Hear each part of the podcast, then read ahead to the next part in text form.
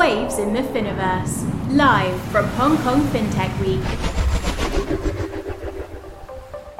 So in the same way that you know we have in law ways in which you can protect our physical property, currently in law you don't have a way to protect your digital property. That's why blockchain is so important because now data becomes a public good, which means that data is now stored in an immutable fashion, which means that my ownership of something digital can now be not just verified, but truly be made and claimed to be mine. Who are perhaps the biggest content creators in the world? They are our teachers. So they have a very valuable job. But then think about how much they get paid. Actually, very little. We're taking the content that teachers have created, we're turning them basically into non fungible tokens. You can now buy ownership and IP rights of this particular content, and you then have the ability to monetize it if you wish.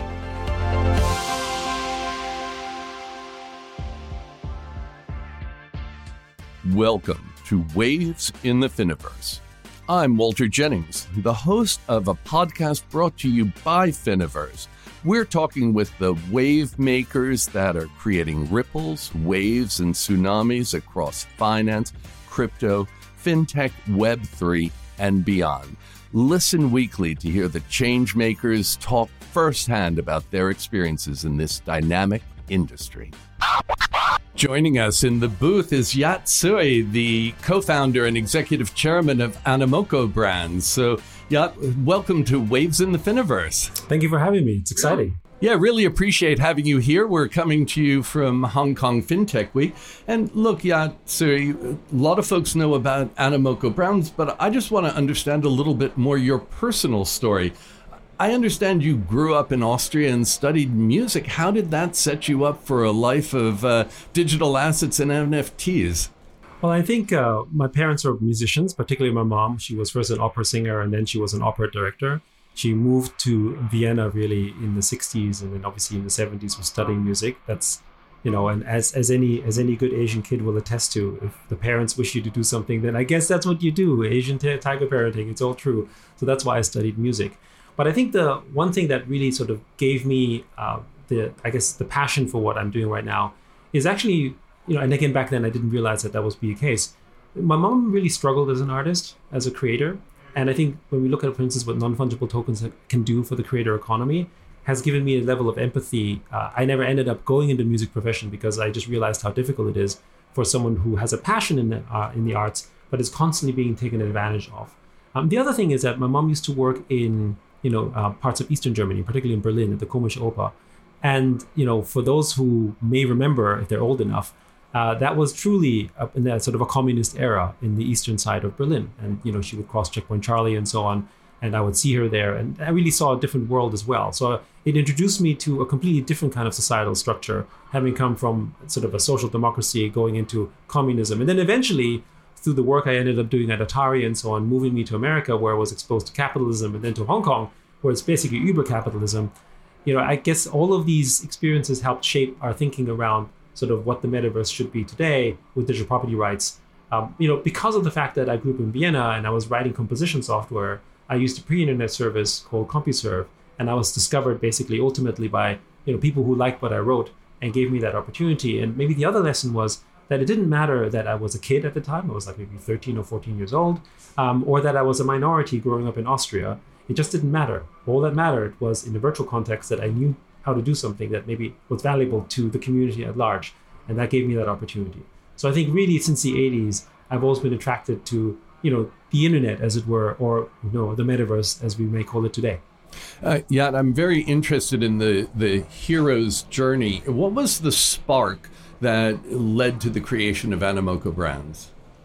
Well, Animoca Brands was originally incubated in some ways, basically, you could say, through um, through Outblaze, and it spun out, you could say, in uh, what was now known as uh, the original Animoca in 2011, actually, quite some time ago.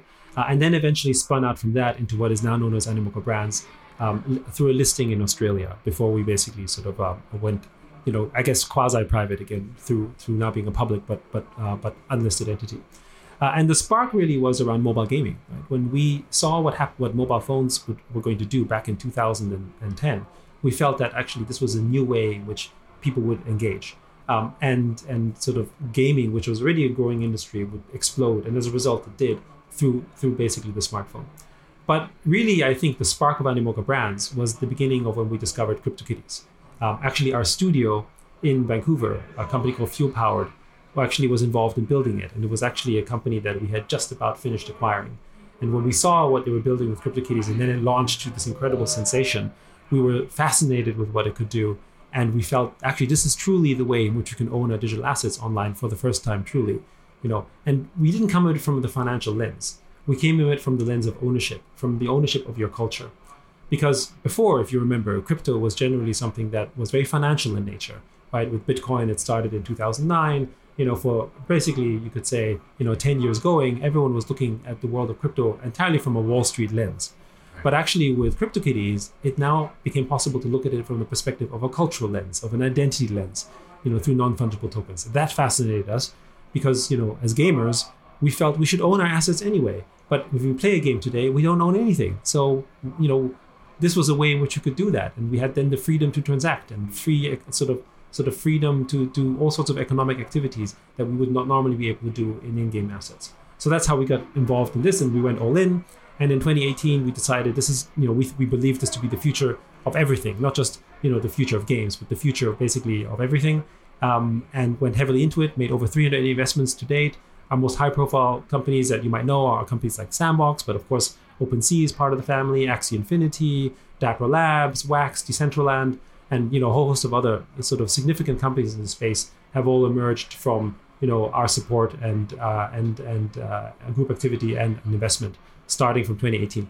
Now, it sounds like your early days being found on CompuServe, uh, reaching out and finding crypto CryptoKitties and suddenly connecting the user, uh, the developer, with the end product.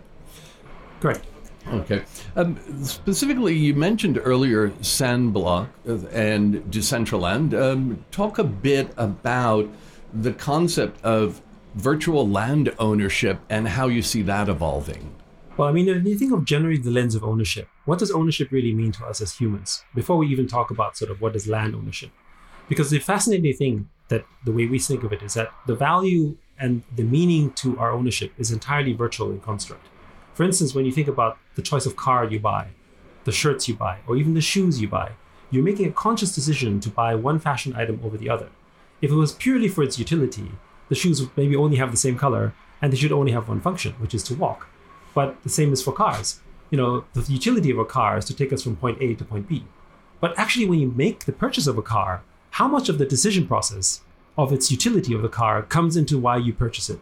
And the short answer is almost none we all know that the car can take us from point to point, but we buy it because we like the seats, or we like what our friends say, or we like it that it's maybe carbon neutral, or that it's energy friendly, or that it's battery powered, or the fact that it's from Mercedes, or that it's maybe Rolls Royce, or it says something about status.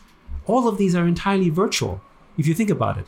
These are fictions that we as humans embellish and love because it, it says a piece about of who we are.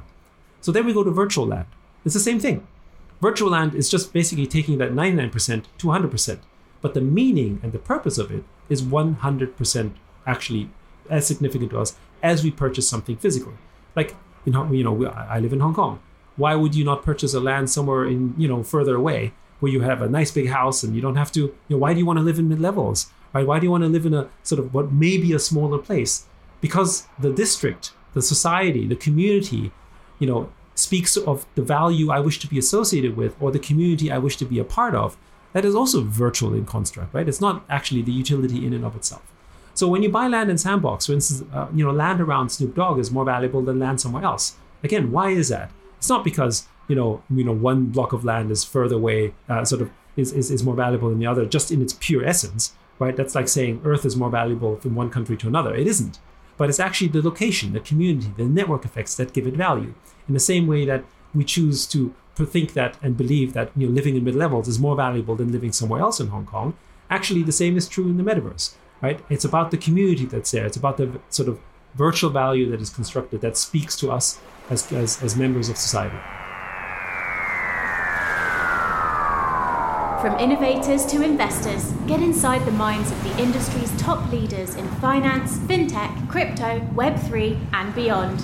Get ready to ride the next wave. This is Waves in the Finoverse, the podcast, live from Hong Kong FinTech Week.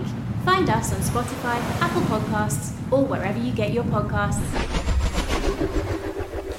Yat Siu, uh, Animoca Brands has built a portfolio of some 350 different... com- 380. 380, there you go.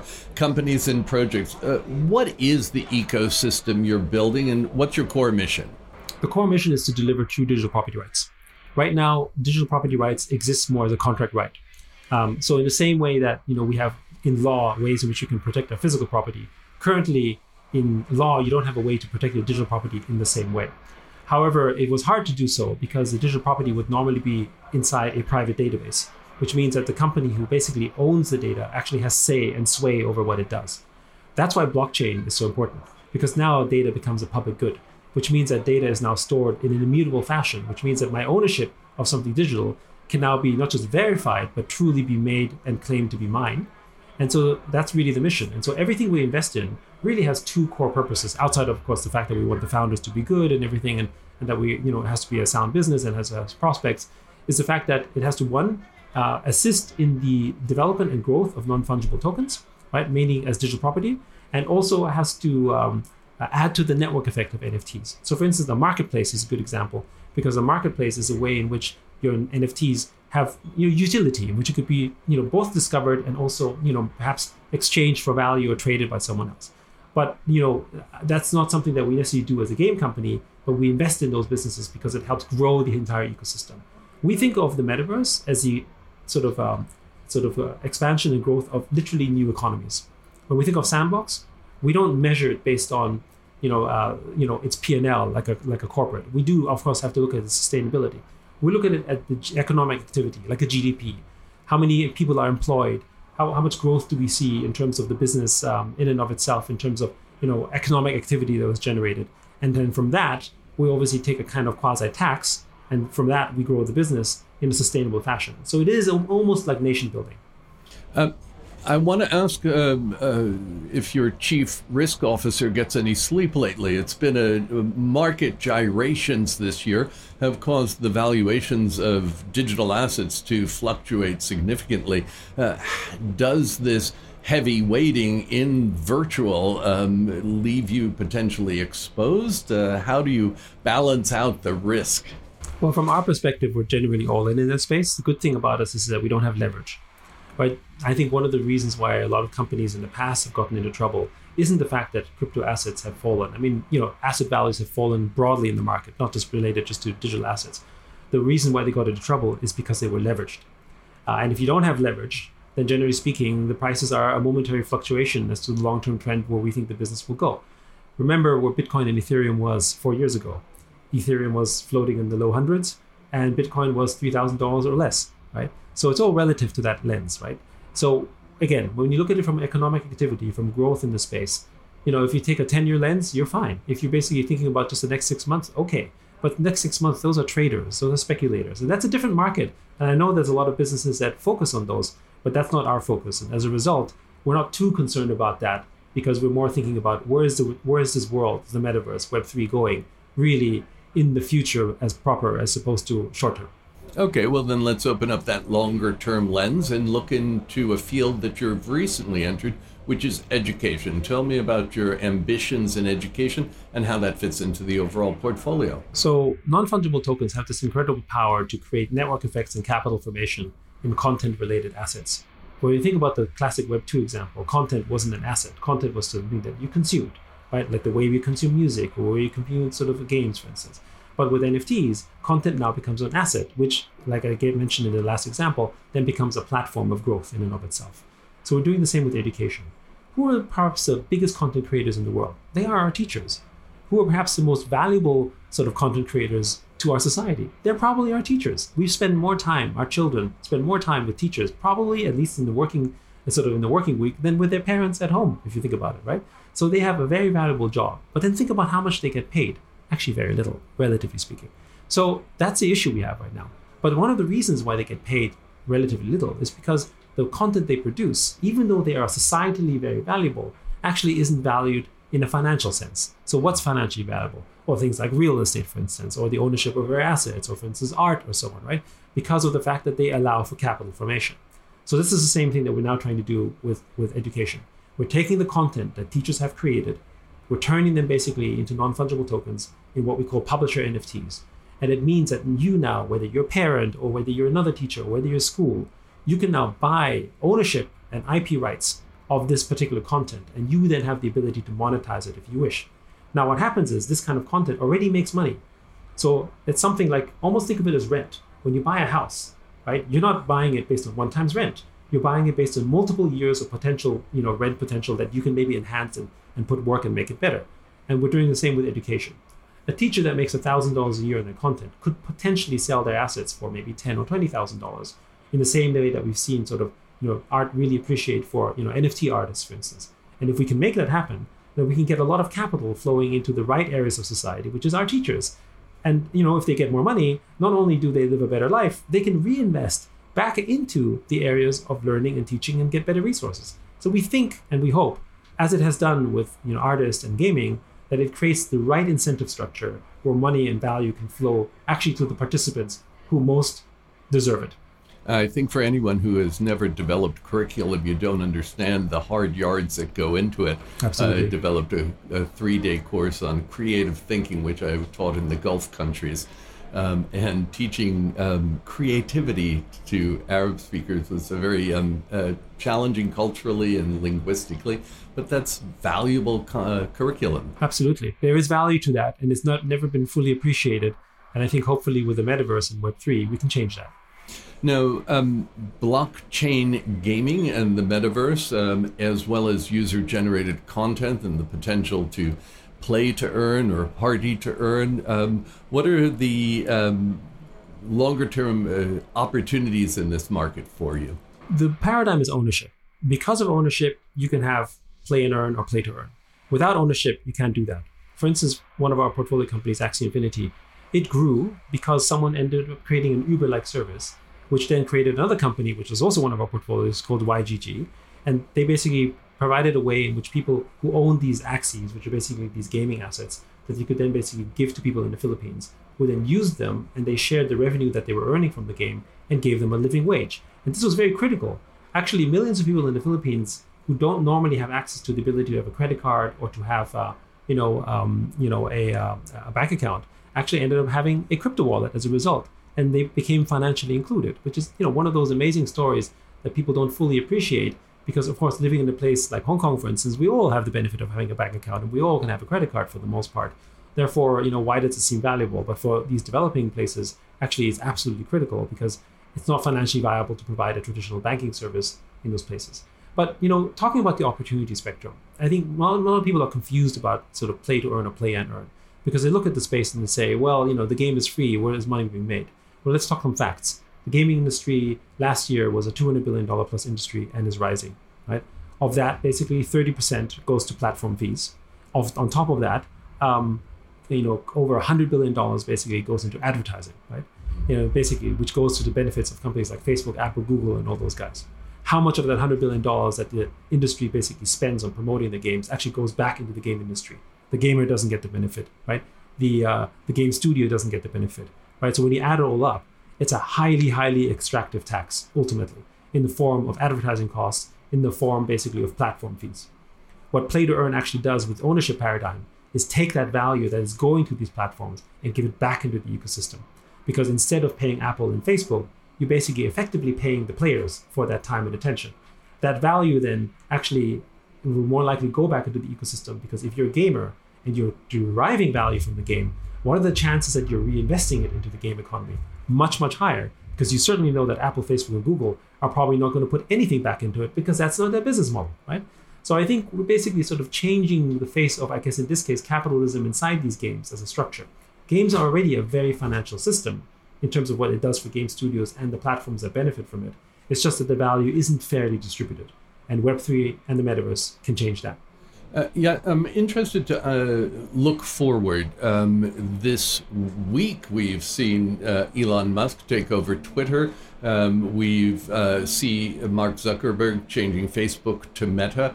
Um, why don't we have a blockchain social media yet? Um, and uh, what are the opportunities uh, in social for Animoca? I think um, we've made a number of investments into space uh, to try to sort of spur on this idea of social in the metaverse. So I think it's beginning. Remember, social has multiple sort of um, experiences. Social doesn't necessarily need to look exactly like Facebook, right? I mean, an experience like Sandbox is very social in and of itself.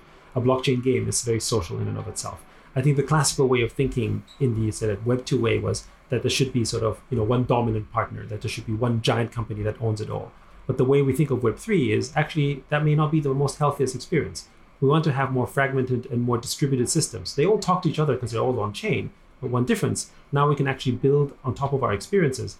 Today, you can build these micro experiences through WhatsApp group and Facebook groups, for instance. You know, but that's actually a very imperfect way of actually creating a close relationship, a close knit relationship with your thousand true fans. Whereas in blockchain, you can actually build it very much in a custom manner, uh, with, but you're still connected. Remember, your wallet is open to the world. You know, everyone can come and conduct business with you freely. You're not in a walled garden. I don't have to go to a platform to do business with you. I just have to basically go directly to you because you basically happen to be on chain.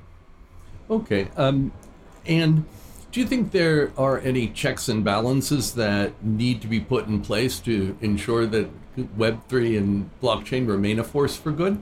Well, I mean, I think, you know, what Hong Kong is doing right now, basically with their virtual assets policy and, and look, looking at positive ways to regulate is very positive, I think. You know, we've always welcomed this idea that there should be some form of, you know, positive regulation. But there's a fine line between sort of overregulation that sort of really sort of cripples uh, an industry or positive regulation that gives clarity into a market, that makes it clear what the rules are.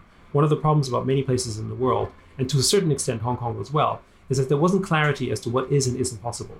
And therefore, everyone's operating in these sort of, you know, let's call it shades of gray. And they don't know what they're doing is right or not, which has in the past driven a lot of companies away from Hong Kong, even though Hong Kong has been one of the earliest places around it. Because, you know, fintech, financial systems, that's just, you know, Hong Kong. They know this space so well right? And I think Hong Kong realizes this, which is why they've gone out and announced this sort of virtual asset policy. So we're very positive about this development here. Um, you know, regulation is, is is is is an ally really, if you think about it in the right way. Um, but of course, in the past, people were worried about it. But the worry doesn't come from the fact that the regulation couldn't be positive. The worry comes from the fact that in the past, the people who regulated didn't understand the space. But again, I would say, especially what we see Hong Kong do, showing leadership in the space, I think it's very exciting, and we are very optimistic. Now, yeah, so we have a, a, a tradition in our podcast to ask people if they could uh, bring a song with them in the Finoverse. What music would they want to accompany them? Well, I guess I have a classical music background. So I think the way that I think of the space we're in at this moment, I think The Rider of the Valkyries by Wagner comes to mind. It has the right drama, it has the right attention, it also has the right sense of sort of excitement and growth that certainly we feel here as an industry. So I would say that would be my song.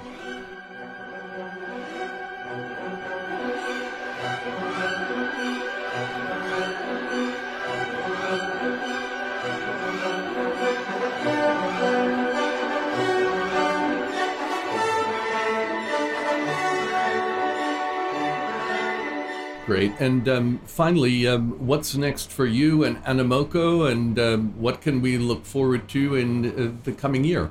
Well, we continue to build out the metaverse, obviously, where we continue to make investments in the space. Hong Kong is our home and our headquarters. We're really proud to sort of be here.